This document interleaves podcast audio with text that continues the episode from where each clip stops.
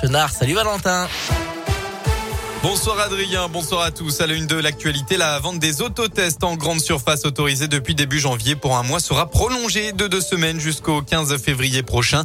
L'information a été diffusée dans un arrêté publié aujourd'hui au journal officiel.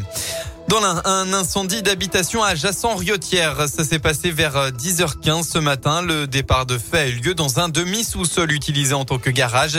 Dans l'incendie, le propriétaire de la maison a été gravement brûlé en voulant éteindre les flammes. La victime âgée de 37 ans a été euh, héliportée à l'hôpital Édouard Herriot de Lyon. L'incendie, lui, ne s'est pas propagé au reste de la maison.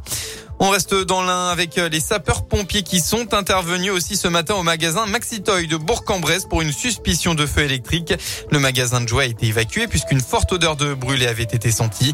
Plus de peur, euh, plus de peur que de mal d'après le progrès. L'incident n'a finalement pas entraîné de dégâts supplémentaires. Le magasin a pu rouvrir ses portes en fin de matinée.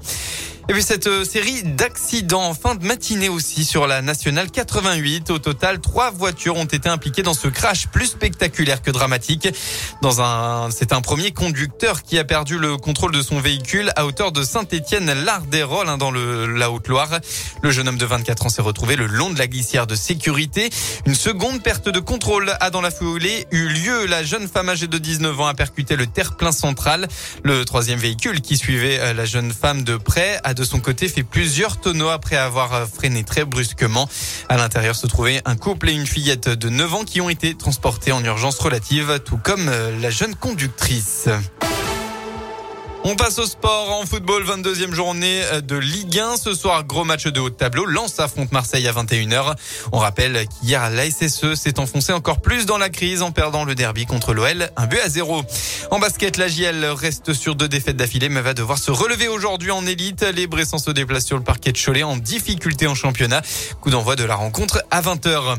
Et bien, en rugby, dans 30 minutes, l'ASM joue en Irlande du Nord sur la pelouse de la province d'Ulster à l'occasion de la dernière journée de la phase de poule de la Champions Cup. En cas de succès, les Auvergnats seront certains de jouer les huitièmes de finale. En revanche, il faudra euh, compter sur des résultats favorables demain sur les autres terrains pour se qualifier. Coup d'envoi de la rencontre à 18h30. Et bien en handball, actuellement la France affronte l'Islande pour se rapprocher des demi-finales. C'est sans le demi-centre des Bleus, Quentin Mahé, qui a été testé positif au Covid. Voilà pour l'essentiel de l'actu. La météo pour votre journée de demain dans la région. Eh bien, il faudra tout d'abord être prudent cette nuit avec des brouillards givrants annoncés en Haute-Loire et dans l'est du Puy-de-Dôme. Le mercure devra en effet descendre jusqu'à moins 3 degrés en moyenne. Demain, le temps sera majoritairement plus nuageux qu'aujourd'hui, sauf dans le sud de la Loire et en Haute-Loire où le soleil sera tout de même bien présent.